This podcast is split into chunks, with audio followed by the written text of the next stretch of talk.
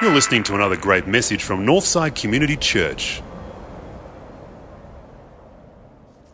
Now, a few scenarios from the early life of Jesus. Here he is as a schoolboy. And he's walking home from school in Nazareth, school at the local synagogue as it would have been. Got a few friends. It's a hot day. They're walking through the market area. And there in one of the fruit stalls, there's this big, juicy, big bunch of grapes hanging over the edge of the counter. And it's in a section of the shop where the owner can't really see it. And one of Jesus' friends says, What do you reckon, guys? How about we take that bunch of bananas? Oh, that bunch of grapes, rather. How about we take that bunch of grapes? And it's a hot day, and Jesus, the boy Jesus, thinks, Yeah, that'd be a good idea. Let's look at him in his late teenage years. And he's sitting at the front of his family home again in Nazareth. And his next door neighbour, young Lydia, walks past. She's growing up next door.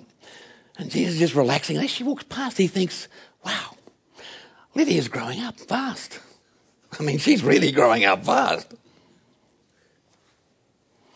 Mid 20s.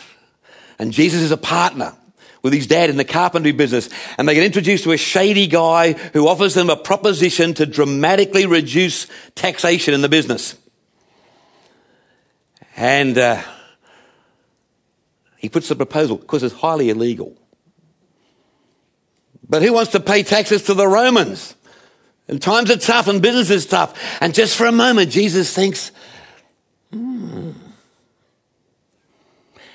Now, if you find any of those scenarios shocking or irreverent or even offensive, we shouldn't.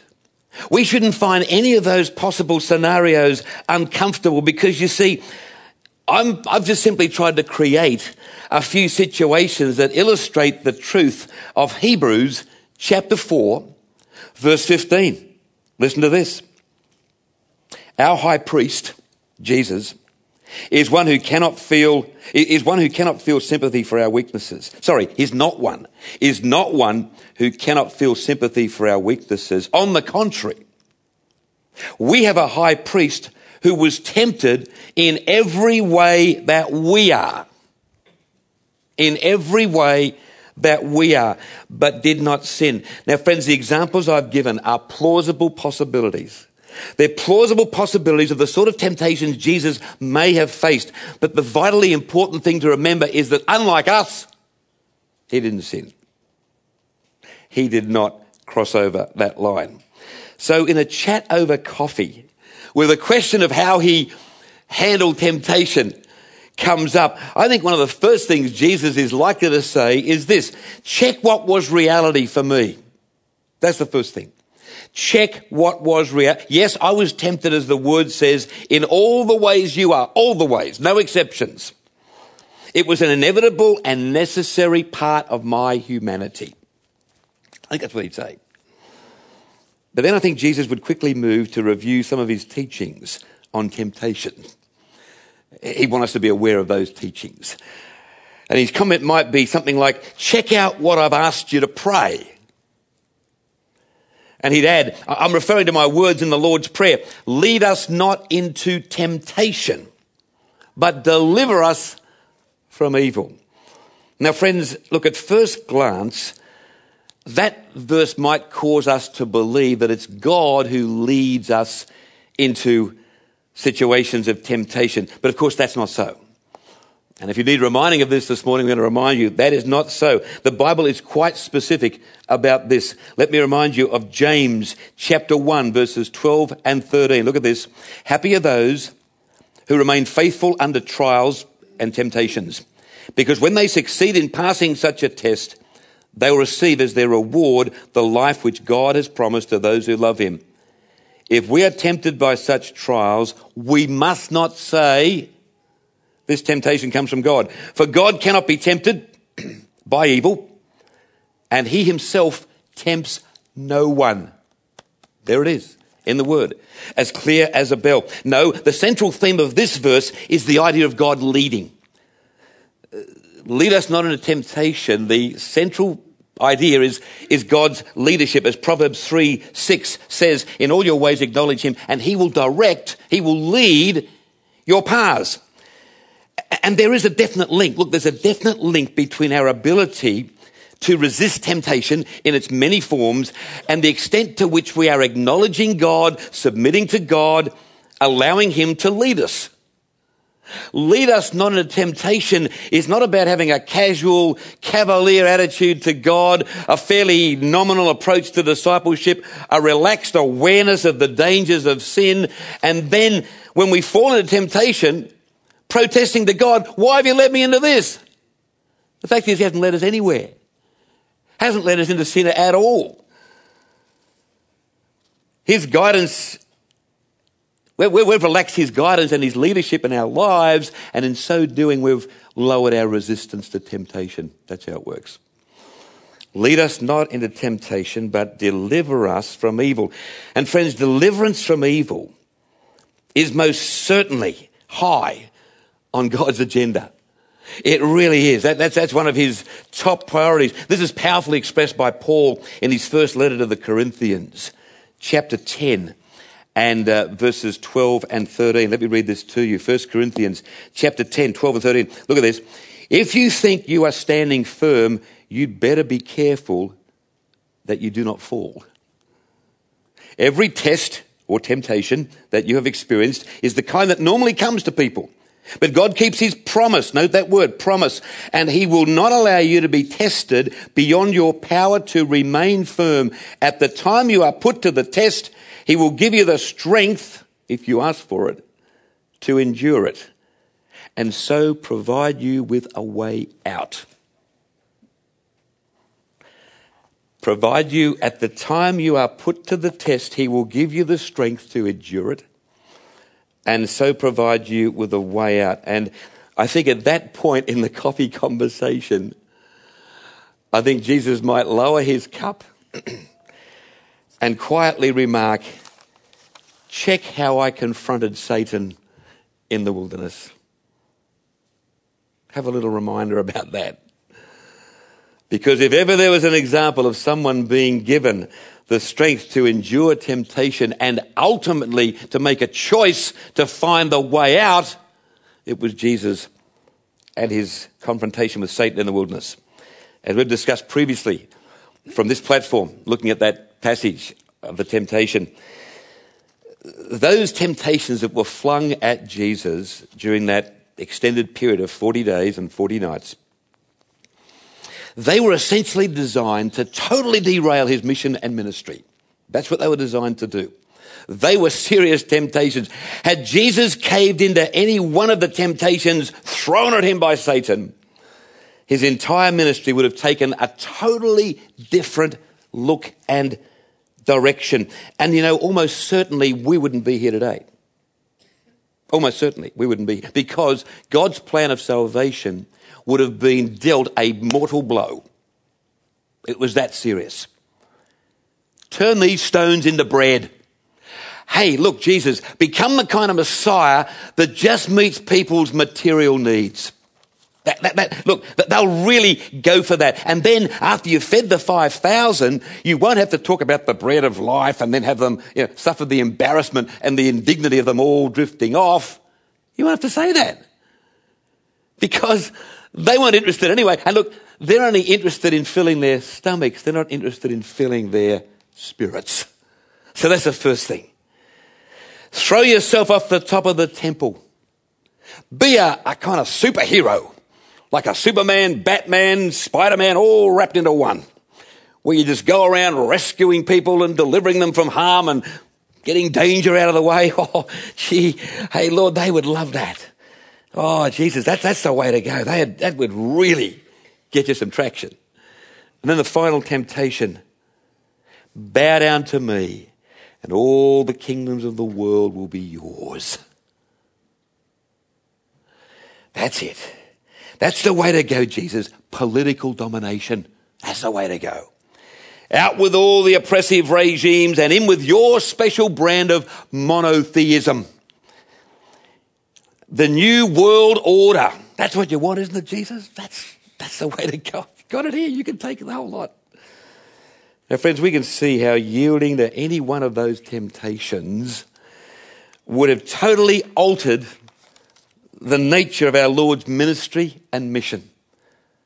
No suffering servant, no ransom for many, no God so loved that he gave. None of that, all gone.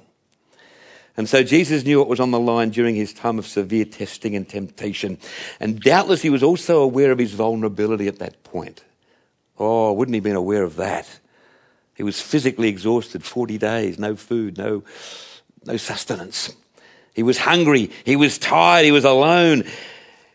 And, and how important is it for us in our battles with temptation to be aware of our, vulnerability, our points of vulnerability? Which can be all the things I've just mentioned, which Jesus experienced. And you can throw in things like family tension, trouble at home, trouble in the marriage, severe financial strain, uh, the end of a painful relationship, uh, exposure to activities and people which we know have dragged us down before.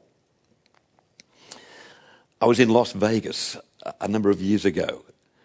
I think, oh, confession time. No, uh, no, don't please. I'm not going to. Uh, you're going to be disappointed with that. Um, uh, why, were, why was I in Las Vegas? I've been there many times because we we sometimes go there on, as part of that biannual leadership trip I lead to the United States because we've got a huge church there. Central Christian Church in Henderson. If you're in Las Vegas, go to that church. It's a phenomenal church. It's in the top 10 of American churches, size wise. So we go there. So we were there and, and with this uh, group of ministers, and some of the guys said, "Hey, hey, Graham, you know Las Vegas. We'd love you to take us down to to, uh, to uh, Caesar's Palace." I said, "Well, yeah, we could do that. This just down the road." So we trekked down the strip about 10, 15 minutes. We go into Caesar's Palace, about five of us, just wandering around, having a bit of a look, you know, seeing what's happening. And we were there about maybe 10 minutes, and one of the guys said, "Look." Um, I don't want to you know, spoil anybody's fun, but I, am feeling really, really uncomfortable about this. If you've been to Caesar's Palace, it's like something out of a, uh, a cartoon. You know, the, the opulence and the, the, gl- the, glitter and the, it's just beyond imagination. He said, look, I'm feeling a little bit uncomfortable about this because this reminds me too much of my life before I became a Christian. And we just all paused and said, you know what? Maybe it's time for all of us to leave. So we all left in support of our friend. Now, it's interesting, like, it was obviously, the, the, sights and the sounds were obviously affecting him differently to how they were affecting, say, me. Like, I'm no saint, but like the, you know, the gambling and the alcohol and the scantily clad women were not having the same effect on me as they clearly were on him in terms of, of the kind of pathway he'd chosen some years before. It's important to know our points of vulnerability, the things that we know are likely to get us into real strife. Back to Jesus in the wilderness. How did he confront Satan? Well, he kept quoting scripture for one thing. That's the first thing. Man shall not live by bread alone. Worship the Lord your God and serve only him. Do not put the Lord your God to the test. Three specific quotes out of what we know as the Old Testament, the only Bible Jesus ever knew. Three quotes from that particular word. And Look, here's the point, friends. Here's the point. Jesus was very familiar with it. He knew what was in that, that book. He knew its teachings. He knew its precepts. He knew the guidelines it laid out for effective living. He knew the boundaries in which to remain for effective living. He knew all that. You see, to walk the talk you've got to know what the talk is. You've got to know what the talk involves if you're going to walk the talk. We need to know what the Bible says about right living.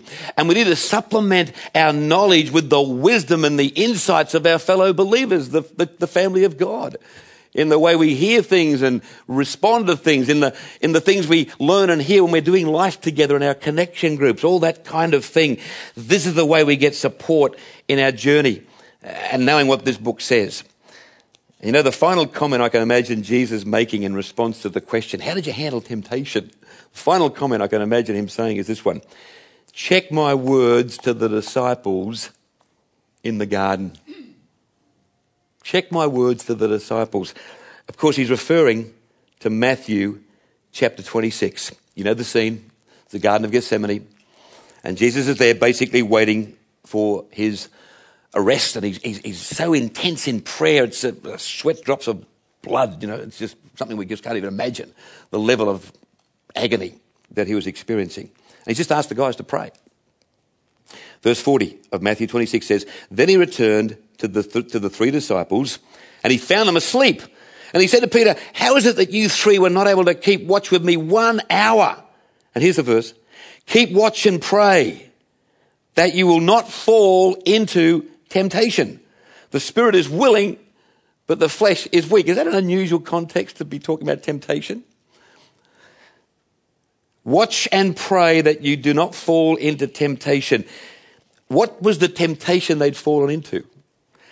Had Jesus sprung them reading something that might make your mother blush? Had he found them smoking those funny little cigarettes, you know? Had he found them plotting some evil deeds against some enemies? No. He'd caught them asleep after requesting they stay awake and support him in prayer in his final agonizing moments before his arrest. So their decision not to pray is regarded by Jesus as a temptation. And they fell into it. Deciding not to pray is a temptation and a serious one. You know, we tend to automatically think of temptation in the areas of money, addiction, sexual immorality, and certainly these are big red lights, uh, we know. But the Bible describes temptation in a whole range of different circumstances. Moses faced the temptation of disobedience. He almost did a runner. When God put the hard word on him about leading the, children of Israel, come up with all these excuses and he's on the verge of running. Jonah did do a runner when he was asked to speak to the Ninevites. He was off, Oh, off the Joppa. And friends, there are many other instances in the Bible where people succumb to the temptation of failing to respond to God's invitation to obey, to serve, to love, to do justice, to show compassion. These are great points of temptation that we don't normally think about. So our Lord's words to his disciples and to us, watch and pray. Watch and pray. In other words, I take that to mean, look, develop a level of spiritual awareness that enables you to respond easily, naturally, willingly to God's bidding. I think that's what watch and pray means. Develop a spiritual awareness where these things are part of who you are. It won't remove temptation. In fact, it may actually increase it. It may actually increase it. But you'll manage it with greater strength and resolve if you're watching and praying. Well, Jesus would have had plenty to say on this topic of temptation, and we would have been all ears because it affects all of us. And we'd be hanging on everything that he said. God doesn't cause it, but he does allow it to happen. And whilst we might, under, we may not understand why, I think we can come to certain conclusions about temptation based on the Word of God and the experience of people over many centuries. I believe it has to do with just what I've said this watch and pray, the development and the maintenance of, a, of, of spiritual strength. I think that's what it's about. You see, temptation is not meant to make us fall into sin. Temptation is meant to make it possible for us to resist sin. Okay? To, to, show a bit of spine, a bit of backbone, a bit of resistance. Temptation is not meant to make us bad, it's meant to make us good. Temptation is not some kind of, or rather, it's not meant to weaken us. It's not meant to weaken us, rather, it's meant to make us stronger, finer, more pure, as the, the gold analogy, you know, refinement. Temptation is not some kind of penalty. People think, oh, God, you know, tempting me, he's getting onto me again. It's not some kind of penalty, it's a privilege. For the person undergoing uh, during the period of testing, it's a privilege, knowing that they are being strengthened in, for greater effectiveness in their service to God. I think that's what James, James chapter 1, verse 2 is really getting at. Look at this James chapter 1 and, and, verse 2. this says, James chapter 1, verse 2.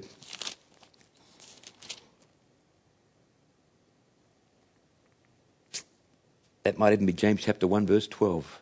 No, it's not. It's James chapter 1, verse 2. Praise God. Here it is. My brothers and sisters, consider yourselves fortunate when all kinds of trials and temptations come your way. There it is. It's not a penalty, it's a privilege. Consider yourselves fortunate because you're going to grow, potentially.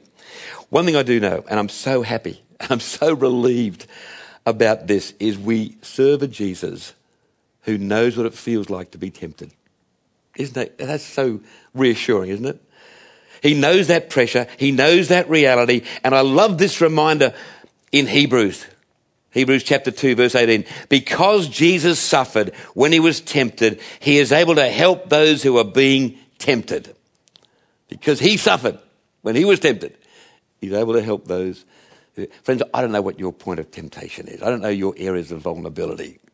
You don't know mine. But we all have them. And they're in the little things and the big things. They're in the obvious things and they're in the subtle things. Jesus Christ has been there. He's been there, He's done that. Draw deeply on the strength that He is wanting to give us. Develop that spiritual awareness. Watch and pray. Watch and pray. Let's bow and pray, shall we?